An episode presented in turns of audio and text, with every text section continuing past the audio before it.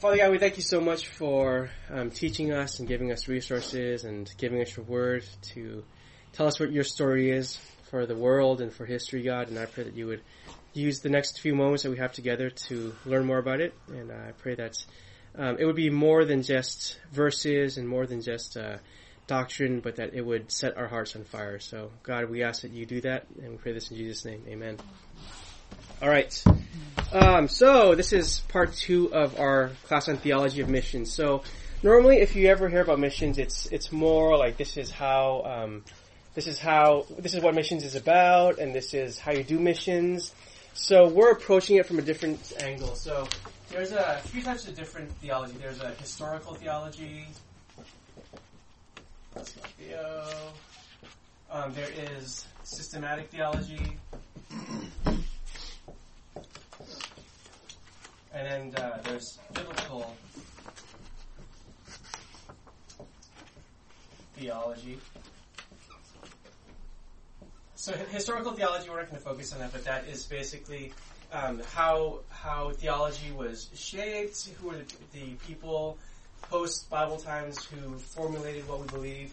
There's systematic theology where you take a certain um, uh, subject and then you uh, you look at what all the Bible has to say about it, and you come up with this is this is this doctrine, um, and this is how a lot of people they look at missions. So, missions is they say, oh, okay, this is what the Bible has to say about missions, and uh, they might say it starts with the Great Commission. It starts with Jesus leaving the earth and telling his his people, um, go and make disciples of all nations, of all people. Um, that's normally how we think about missions, but then what we've been doing last week and this week is we're going to look at mi- the missions from a biblical theology standpoint. And what that means is we look at what the Bible has to say from Genesis to Revelation and what is the story of missions. So this is what we've been pushing uh, last week and this week. And um, this is a book I've been using as a resource. It's called The Mission of God. And uh, its subtitle is Unlocking the Bible's Grand Narrative. So it's not simply what does the Bible have to say about missions, but what is the whole story of missions from Genesis to Revelation? What does the whole Bible have to say about it? So I'll, uh, I can, I don't know, I'll just leave it here for you guys to pass it around. It's like this huge hulking book, and my uh, my goal was to summarize that 585 page book in two lessons, but it's not going to happen. So I'm kind of picking and choosing, and um, so last week what we did was we looked at how uh, where missions began uh, or, um, more more specifically, what does missions look like in the Old Testament? And today we're going to kind of re- do a little bit of review, and then we're also going to look at what does the New Testament have to say about missions, and in light of the Old Testament, what is what's being communicated, and then we'll look at how um, is there something that is there a role that Israel played that the church also plays, and then um, if we have time, we'll talk a little bit about maybe the practicalities of missions, and um, if you guys have any comments or questions, you can do that. All right. So uh, with our first point, I'm going to have someone turn to their Bibles. Um, can I have someone turn to Genesis 12? And the first person to get there, let me know, and I'll ask you to read three verses from there. Genesis 12. So while you're uh, looking for that, um, let me give you the backstory. So in Genesis 1, God creates man. This is the beginning of history as we know it. And um, we get to the Tower of Babel, and the Tower of Babel is where all the people of earth they they come together and they say, "This is what we're going to do. We're going to build a tower that reaches to heaven," and they try to um, work and they try to live independent of God. So they say they're going to come together. But at the Tower of Babel, what does God do? Instead of the people coming together for one singular enterprise, God scatters them. So here's the people. Their goal is to be become one people, right? They want to do uh, something together. Um, and then God, He disperses these people by giving them different languages, so they all disperse. They're all gathered. So this is something is happening here, and this sets the stage for Genesis 12. So whoever who has Genesis 12, who would like to read that? 12.3. Yeah, why don't you go ahead and read that, Tommy? I will bless those who bless you, and him who uh, dishonors you I will curse, and in you all the families of the earth shall be blessed. Okay, thanks. So this is God ta- talking to Abraham, and Abraham, uh, God promises Abraham, um, all the families through you will be will be blessed. So it's the beginning of the reverse of the Tower of Babel. Whereas the people at the Tower of Babel were dispersed and scattered, God says tells Abraham, um, "I'm going I'm going to start the process of bringing the people back together as one people." Okay, so um, I call this the beginning of beginnings of God's missionary movement. So this is the original promise to Abraham, Genesis 12, um, 3. And then uh, we see here throughout uh, Genesis that the promise is repeated to Abraham's son, um, and uh, to Isaac, and then to Jacob. And uh, God is repeating over and over. He's saying that yes, things have happened uh, things have gotten screwed up, but I'm going to restore what has happened. I'm going to redeem what has happened. And this is the beginning of missions. So we see the the uh, missions, the the the work of God working amongst the nations. Does it begin? We usually think of it as beginning with uh, the Great Commission, right? We think, okay, when Jesus left the earth, he left his followers with a task to spread the gospel, to tell people of his uh, of his love for them. Um, and we think, okay, this is the beginning of missions. But if we look at missions from a biblical standpoint, it begins at Genesis 12. All right? So, um, any questions, comments? Uh, okay. Well, we'll look at um, the New Testament understanding of Genesis 12. So, I'm going to have a Roxanne, can I have you read Acts 15, 1, and then 5 through 9? But some men came down from Judea and were teaching the brothers, Unless you are circumcised according to the custom of Moses, you cannot be saved. But some believers who belonged to the party of the Pharisees rose up and said, It is necessary to circumcise them and to order them to keep the law of Moses. the apostles and the elders were gathered together to consider this matter.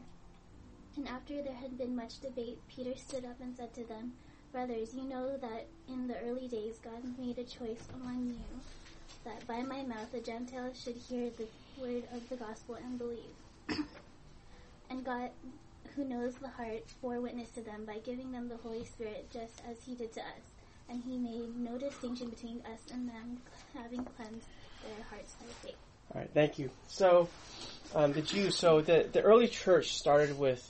Um, it, it, was basically Christianity was a, was a Jewish sect. This is what they were considered as, and the debate that was raging amongst the early church was, um, do the Gentiles need to be circumcised? Because if you remember, it was who who was circumcised in the Old Testament? Jews. The Jews were circumcised, and this was a sign that they were they belonged to the lineage of Abraham. So Abraham is a.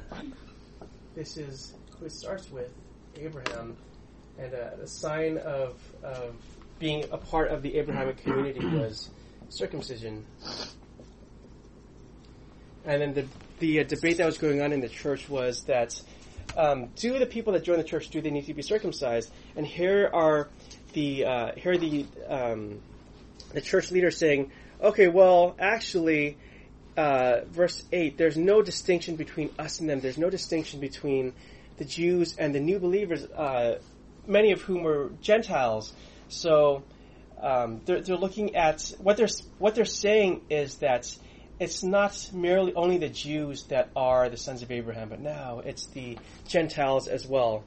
Okay, uh, and then Paul continues on in Galatians 3. I'm going to have Jeff read um, 3, 6 through 9, and then 29. Oh.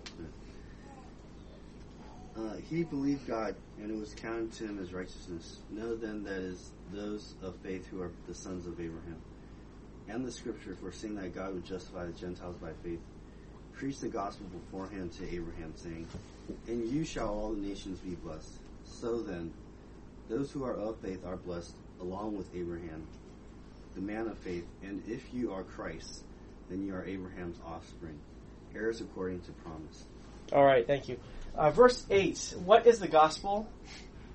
it says the gospel was preached to Abraham beforehand. Uh, in you shall the nations be blessed. So the gospel story begins with God's promise to Abraham. It doesn't begin in Matthew, Mark, Luke, and John. It begins with God's promise to Abraham. And then this is a reiteration of what was uh, what was settled in Acts 15, which is saying that it's not merely the Jews that are the sons of Abraham, but now it's the Gentiles, and it's those who have faith in Christ. Okay? Alright, so um, let's look at what Jesus has to say about uh, the work amongst the, the nations. Um, I'm sorry, uh, the work amongst the Gentiles. Uh, Lisa, I'm going to have you read. Uh, do you mind reading this long paragraph? Fine. Alright, thanks. When he had entered Capernaum, a centurion came forward to him, appealing to him. Lord, my servant is lying paralyzed at home, suffering terribly. And he said to him, I will come and heal him. But the centurion replied, Lord, I am not worthy to have you come under my roof, but only say the word, and my servant will be healed. For I too am a man under authority with soldiers under me. And I say to one, Go, and he goes, and to another, Come, and he comes. And to my servant, Do this, and he does it. When Jesus heard this, he marveled and said to those who followed him, Truly I tell you, with no one in Israel have I found such faith. I tell you, many will come with, from east and west and recline at table with Abraham, Isaac, and Jacob in the kingdom of heaven, while the sons of the kingdom will be thrown into the outer darkness. In that place there will be weeping and gnashing of teeth. And to the centurion Jesus said, Go, let it be done for you as you have believed. And the servant was healed at that very moment. All right. Thank you. This centurion, um,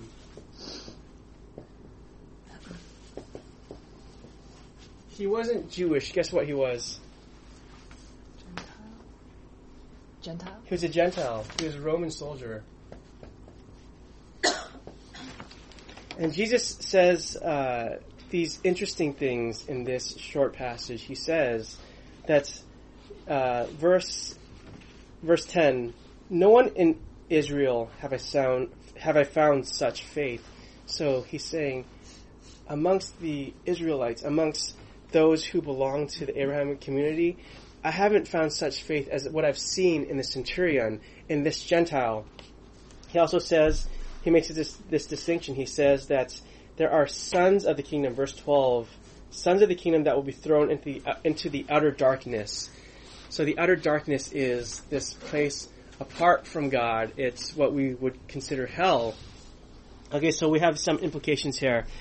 Um, that faith, so it's the centurion's faith rather than his ethnicity. Remember, he wasn't Israelite. Rather than the ethnicity is a defining criterion for the membership in the kingdom of God. Um, number two, the uh, great messianic banquet. So in Isaiah 25, it talks about all these, all the people of God coming together for this great feast. So at the end of time, there's we're all going to be part of this really amazing feast, this banquet where there's going to be rich food and there's going to be laughter and joy and mirth and merriment and um, the greatest, like way better than like Sizzler or any Vegas buffet. Um, it's going to be amazing. And the way that the Jews understood it was, okay, it's us, it's the Israelites who will be a part of this banquet. And Jesus says, no, it's going to be all people that are going to be in, going to be able to enjoy this banquet. So the reference here is a uh, is from Isaiah 25. He says, people from all nations, um, not only the Israel, not only Israel, but people from all nations will be able to partake in this incredible banquet. Um, and then texts that were uh, implication number three, texts that were originally in reference to Israelites, um, those that come from the east and the west. This is um, Isaiah 43, and then also Psalm, one of the Psalms. Um, the the uh, the original hearers they understood this as Israel, but then now Jesus is saying this is the Gentiles as well. They're going to come together from the east and the west, and they are going to be a part of the kingdom of God. Verse 4, Jesus implies that the food laws that marked Israel are abolished. So, remember the banquet, and then back uh, in Jewish, uh, in the Jewish understanding is if, in order for you to remain clean, in order for you to maintain the ethnic distincti- distinctives as an Israelite, you're not to eat with Gentiles. But then Jesus says here, if there are really people from all nations coming together for this great banquet, that means that Asians and um, and Africans and Europeans and um, every type of person. They're going to come together along with the Jew, and then Jesus says this is completely okay. So this is the abolishment of any type of um, of uh, any type of ethnic distinctiveness. Jesus says the implied here is that the food laws that marked the Israelites they are no longer in effect. Okay, questions, comments.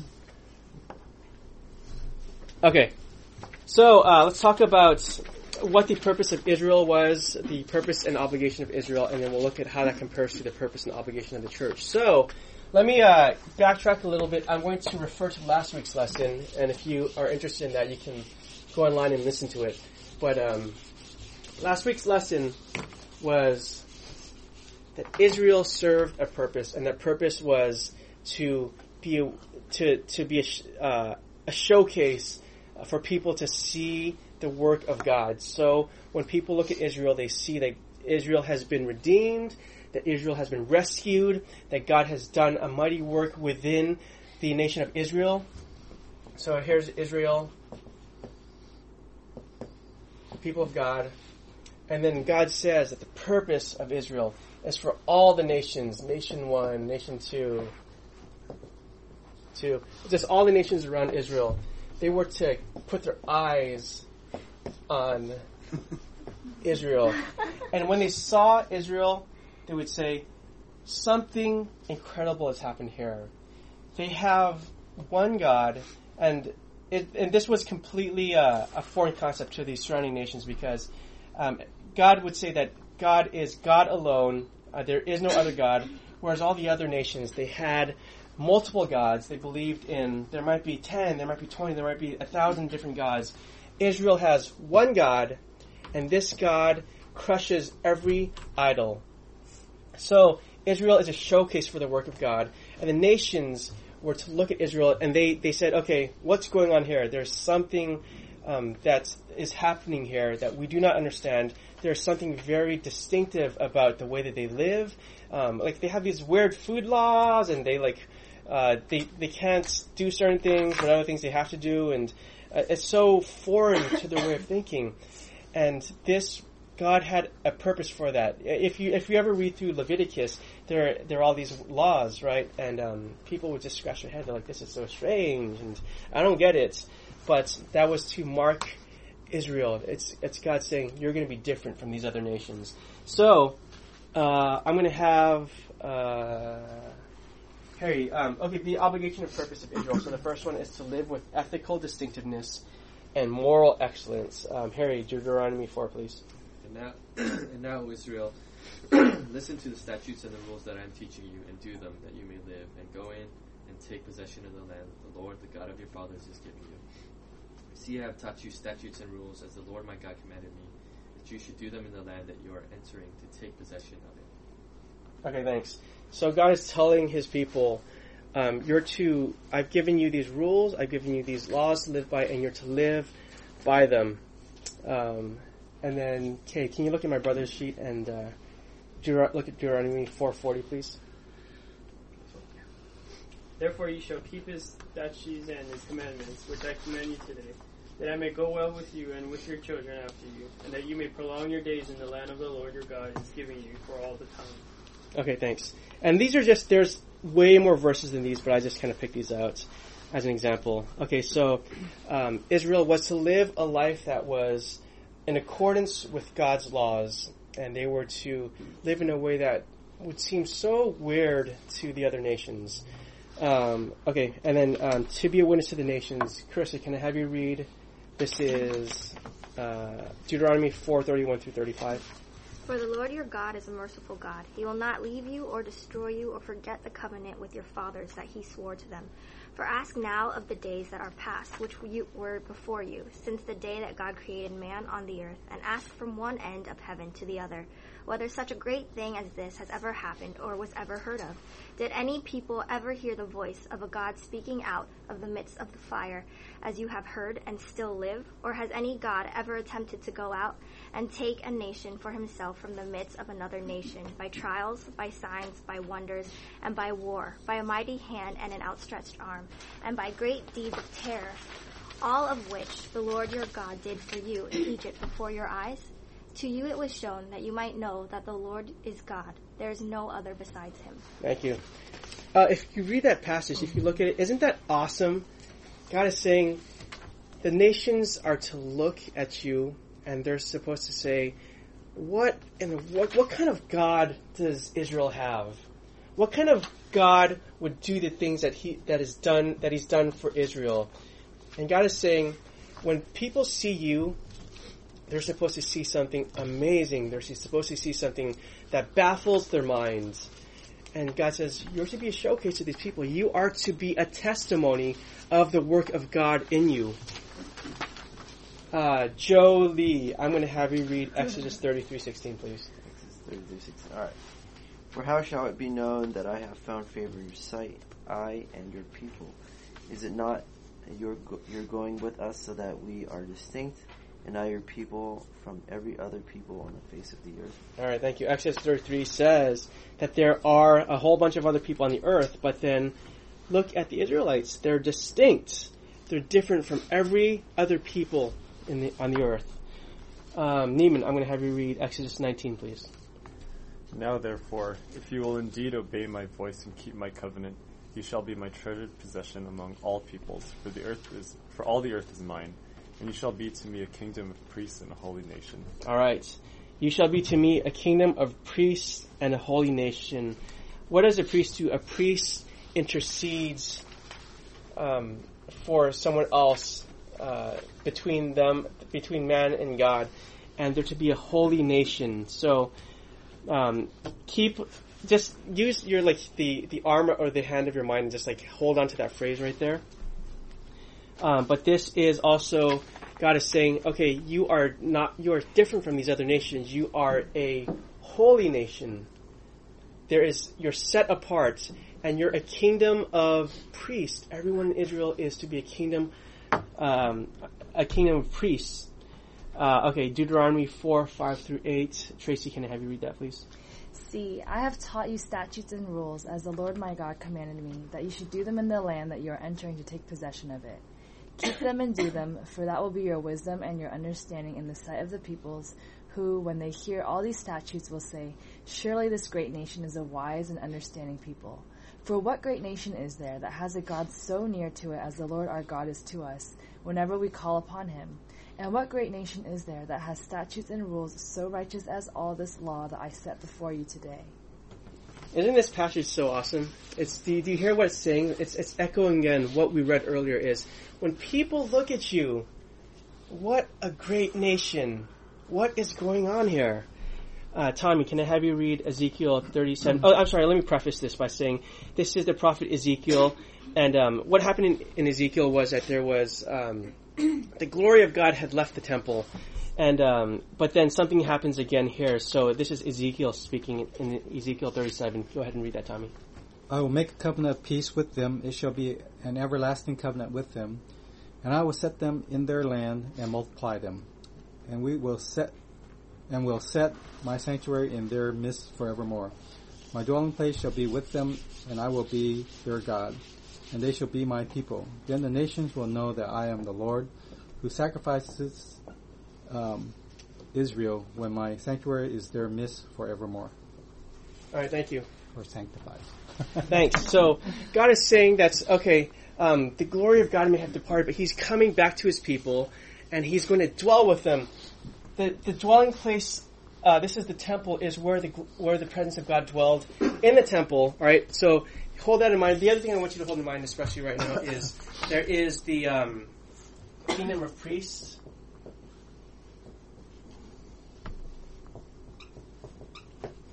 And a holy nation. This is what Israel was to be. So, the king of priests and and with with the people also is God would dwell with these people. So these are the obligations and the purposes of Israel. It wasn't merely to to to say, okay, God is going to start working with Israel and um, it's going to stay contained in there. But even if you look at the geography of Israel, um, I, I don't know, like my my geography is really terrible. But then let's say that this is Israel. Here's Egypt. Here's this land here, and here's like all these other like surrounding lands, and here's this body of water right here, and there's like stuff, right? And then Israel, the way that it was set up geographically was that the other nations, like they would, it, it was the stage was set for other nations to see what was going on in Israel. So even ge- geographically, it's pretty neat how all this stuff works out. But um, the the purpose, the obli- Israel was to live in a way that was different from every other nation. People were to see, look at Israel and say, there is something that I cannot explain in that land. When they look at this crazy little place right here, Israel, and God has a purpose for Israel. God intentionally found these people, He rescued them, and He says in the Old Testament, He says over and over and over, why did God rescue Israel? Was it for the sake of Israel? No, it was for, he says, for his name's sake. He says, for his glory, this is why I'm doing what I'm doing in Israel. Okay, um, so keep that in mind as we look at the obligation and the purpose of the church. Um, Melissa, can I have you read 1 Peter 2, 9 through 12, please? But you are a chosen race, a royal priesthood, a holy. Uh, okay, stop right there. A holy, a chosen race, a royal priesthood, a holy nation. This is talking about who? This is talking about the church. Okay, so look at the parallels. Okay, continue on. a people for its own possession, that you may proclaim the excellencies of him who called you out of darkness into his marvelous light. Once you were not a people, but now you are God's people. Once you had not received mercy, but now you have received mercy. Beloved, I urge you as sojourners and exiles to abstain from the passions of the flesh, which wage war, war against your soul. Keep your conduct among the Gentiles honorably, so that when they speak against you as evildoers, they may see your good deeds and glorify God on the day of visitation. All right. This text is so rich. It's saying that just like Israel, you're a kingdom of priests, you're a holy nation, and just like Israel, who was redeemed, who they were rescued out of this land of slavery, everyone that belongs to the church, we've all been rescued from a land of slavery. We, once we were not a people, but now we are God's people. So we are all part of God's family. We're all God's people. Do you see the parallels between the church and Israel right here? Um, once we had not received mercy, but now we've received mercy. Um, we once were sojourners and exiles. Guess who was described as sojourners and exiles in the Old Testament? Israel, right? So, and also it talks about um, living a life that people, when they look at you, um, they they they say, okay, something's different. We see this in verse twelve. Um, when people speak you uh, as speak against you as evildoers, may they at least see your good deeds and glorify God. Um, so here, here we are. Here's this imagery. Um, so we, the church, are. Guess what? We're we're uh, we're to be like Israel, but we'll push this a little bit further. Um, Ephesians two eleven. Uh, Christine, can I have you read this long passage, please? Therefore, remember that at one time you Gentiles in the flesh called the uncircumcision by what is called circumcision, which is made in the flesh by hands. Remember that you were at that time separated from Christ, alienated from the commonwealth of Israel, and strangers to the covenants of promise, having no hope and without God in the world. But now, in Christ Jesus, you who once were far off have been brought near by the blood of Christ. For he himself is our peace, who has made us both one and has broken down in his flesh the dividing wall of hostility. So then you are no longer strangers and aliens, but you are fellow citizens with the saints and members of the household of God, built on the foundation of the apostles and prophets, Christ Jesus himself being the cornerstone, in whom the whole structure, being joined together, grows into a holy temple in the Lord. In him you also are being built together into a dwelling place for God by the Spirit. All right, thank you. Uh, what? Do you guys see anything interesting? What was? What was Israel? the people of God were a dwelling place for God. They were a temple, but then now, God says it's the church that's a temple. The church is where the dwell, where the glory of God dwells. And again, we see this, this the parallelism. Um, we were once alienated from the commonwealth of Israel, um, but now we're not. Now we're part of a commonwealth of Israel. Um, again, we see this language. There, we, we used to be aliens. We used to be um, strangers, but we're no longer strangers. Guess who we're aliens and strangers in the Old Testament. It was the Israelites.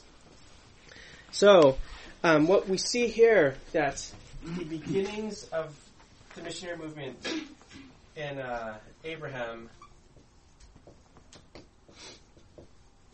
it's it's coming to it's it's hitting a much larger stage. So whereas the people in the Old Testament they considered themselves the Israelites, they considered themselves the sons of Abraham. God says it's going to go global now. It's going to go beyond the nation of Israel. So this is the missionary work of God. So the church is to take the place. The church fulfills the role that Israel did. Whereas the whereas Israel they were to be uh, they were to be a testimony of God's work. Um, they were to live in a way that was separate from the rest of the world. The church does that now, and people looked at Israel and they said, "Okay, what kind of God do they have?" But the command for us, the church now, is to tell people what has happened. Um, I'm going to. I should have uh, hit this last point before I um, talked about this, but I'm going to have Carmen read uh, Isaiah 44, please. This one will say, I am the Lord's. Another will call on the name of Jacob, and another will write on his hand, and name himself by the name of Israel. Okay, so the nations in Israel are one. So my uh, my kind of one of my main points today is that the that the church in Israel are one, and then this is something that uh, Michael uh, can probably expand on a little bit. But then this is the main the main thing we want to hit today is kind of the missions aspect. So we're, uh, we're not going to go too much into it. I'm sure that we'll have other opportunities in the future, but um, basically the we ourselves are Israel now. We are, and this is called covenant theology. So this is a whereas we're talking about biblical theology, there's a something there's a systematic type of thing where you, we would cover covenant theology. Okay, so anyways, so the church's purpose now is to showcase the work of God. Um, so that means that all of us, we all have our stories, right? We all have stories of how God has rescued us. Um, we know what God has done. And what do we do when we are um, telling our friends about our lives? When we tell them about what God has done for us, we are acting as missionaries. We're, t- we're, we're telling the world, this is what God is, this is how He's treated me, and this is how He's rescued me. And in this sense, we are all missionaries and we live in a way. This is this is why um, we're called to be holy. And uh, what does what does holy mean? Set apart. Just like the Israelites, who lived a life set apart from the rest of the world, we're to live a life that's set apart from the rest of the world. So when they see us, they're like, "Why doesn't this guy? Why is this guy so?" generous? Why is this guy so loving? Why is this guy so committed to his church? Why is this guy so um, strange? And God says, because that's exactly what I called you to. I called you to live a holy life. You are a holy nation. You're a kingdom of priests that intercedes for people to God. You're to be a place where God dwells. So when they look at our lives, they, people will say, what kind of person is this? What kind of church, what, what kind of people meet at Marshall Elementary? Why are they so fill in the blank? And it's because we're to be, perform the functions that Israel performed in the Old Testament. And in the, in this sense, this is how God can call us to uh, go and tell the world because the work is not done. So there's Abraham, this missionary movement started, and then here is the uh, here's um, now, and then there are all these people who do not know that God is good. They don't know that God can rescue them. They ha- they're they're living in darkness just as we were, and and the the the, the whole Bible is telling us, um, go and tell, go and tell, go and tell. Whereas in the Old Testament, Israel was not, there's no explicit command for the Israelites to go and tell others about God. Um, now, for the New Testament, for the church, God's telling you, go and make disciples, go to the nations, and tell them what I've done. And um, this is, uh, this is, there's, there's just so much work to be done. There are, uh, the majority of the earth does not know that God is good.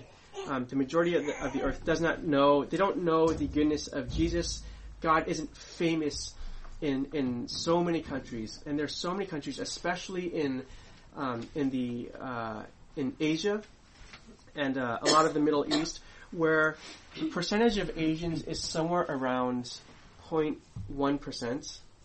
Um, maybe if there's a lot going on, maybe that's one or two percent Christian. Um, and even in a lot of developed countries, like I know, like Japan, it's it's about one or two percent Christian, and um, and uh, there there's there's just the if if if you look at the most uh, most generous liberal estimates, about one third to a quarter, uh, about a quarter to one third of the world is Christian. But then even within those, even within those numbers are cults. It's uh, there are all these other people that call themselves Christians, even though um, they don't know anything about the Bible. They don't have any church uh, community. Um, they go to church maybe on Easter. Um, these people they consider themselves Christians, but uh, so realistically, I think the number is a lot less than that. Which means that if there are, are there, how many? Are there like 6.5 billion people in the world now? Seven, seven billion. So look at look at all these. Uh,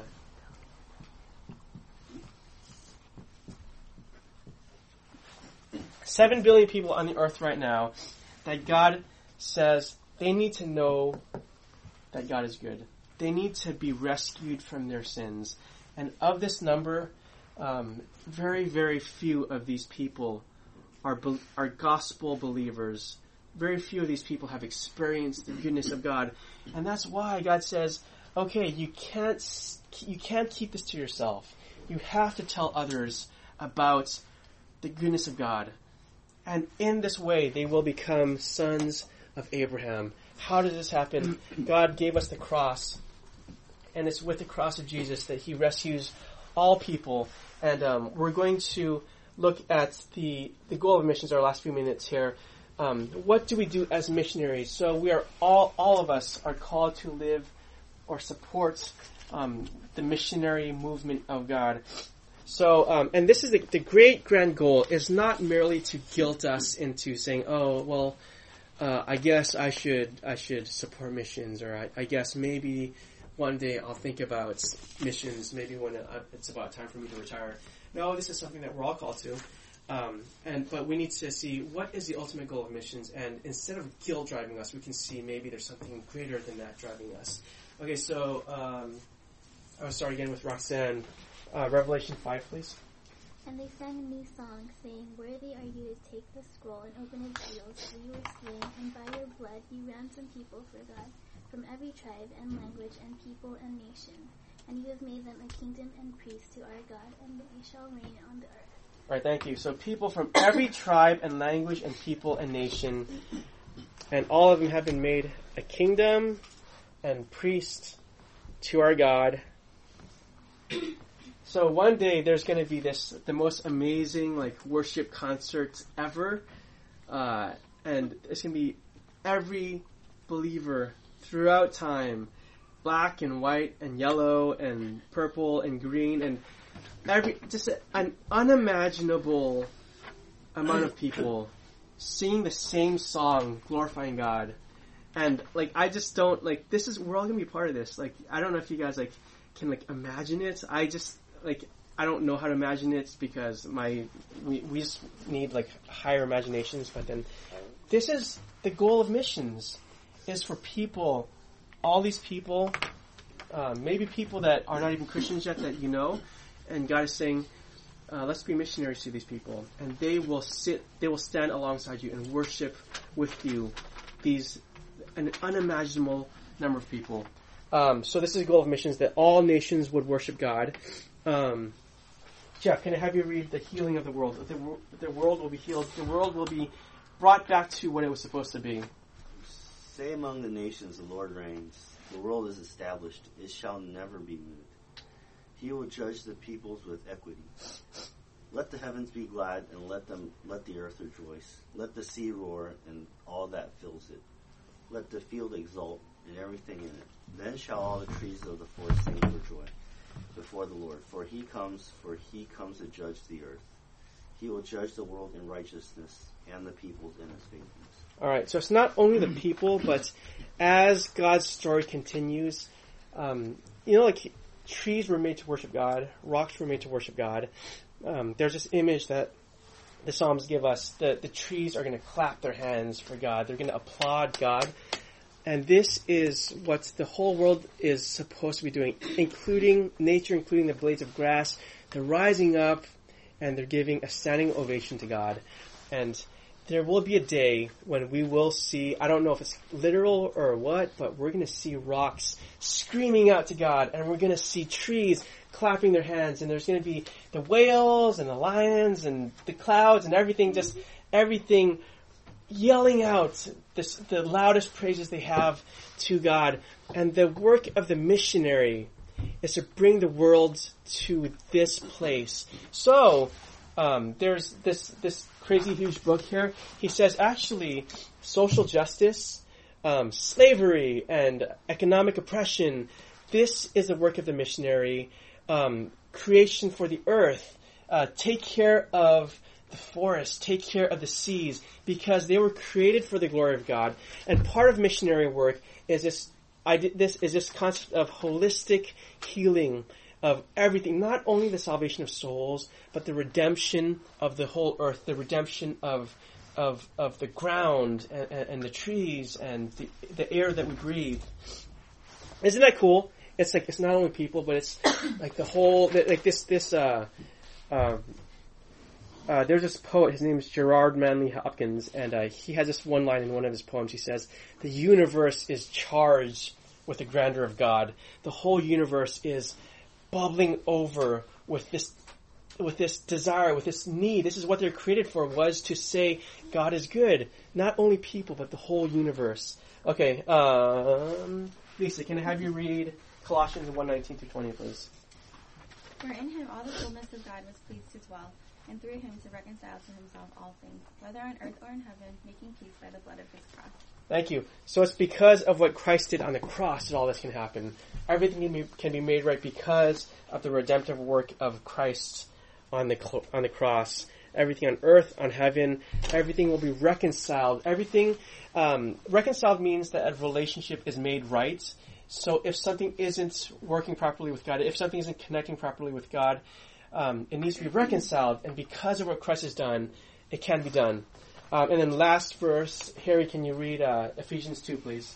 For he himself is our peace, who has made us both one hand and has broken down in his flesh the dividing wall of hostility by abolishing the law of commandments expressed in ordinances, that he might create in himself one new man in place of the two, so making peace. All right, thanks. So part of missionary work is to restore uh, relationships amongst people as well. So we see this. This might be amongst ethnic groups that hate each other. Like, oh well, you know, here's like these people with like their mohawks. We hate them.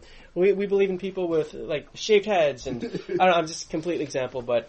Um, if you look at missionary stories, you'll see that there are villages that like are at war at each other, and then um, and and uh, and and so maybe a missionary goes to a village and they say they, they preach the gospel to them, and um, and then they're like, okay, we know the gospel, and then something happens where one person will say, I will love my enemies as Jesus told me. I'm going to go to this other other um, village and I'm going to tell them the gospel. And the people go, oh no, we hate you, and they kill this guy. And then someone else from the village goes and he says, um, Jesus tells us to love our enemies. I'm going to be a missionary. I want to tell them the, the gospel. And the same thing happens. Um, and through time, this other village might accept the gospel. They might believe the gospel. And the two warring, the two warring uh, parties, the two warring villages, will come together and go, because of what Christ has done, He's reconciled people to each other and that can happen on a large scale. It can happen on a small scale. So maybe there are people that we hated. Maybe we hate them now, um, but maybe we can love them as Jesus told us to. And part of loving them is to be a missionary to them. And maybe one day there's nothing else. There's nothing else that would bring you together except the cross of Christ. So this is a very brief summary of the the uh, the um, biblical theology of missions. Um, there's a lot more to say. Um, and the reason why I didn't say it is because I think other lessons would, or other people might cover things like more practical things, like what can we do? How do we support missionaries? Um, let me just, uh, i referred to this last week. Matt Papa, um, just go, go to YouTube and type in Matt Papa Reward, and uh, it's called The Reward. But it's a song about missions, and it's a song about uh, these guys that gave up their life for missions. And uh, any questions, comments? Okay, I will close in prayer. Father, we thank you so much for um, saving us, for making us sons of Abraham. We thank you that the missionary story begins all the way with your promise to to Abraham, and we thank you that now we can be sons and daughters of Abraham, God, and we thank you that um, you've given this message to us, and I pray that you would somehow uh, give us a, a heart for, for missions, and perhaps one day even that you would send out missionaries from IGC, God. So we pray these things in Jesus' name, and we ask for your hand to be upon us as we worship together as a family in a few minutes in the other room, God. We pray this in Jesus' name. Amen.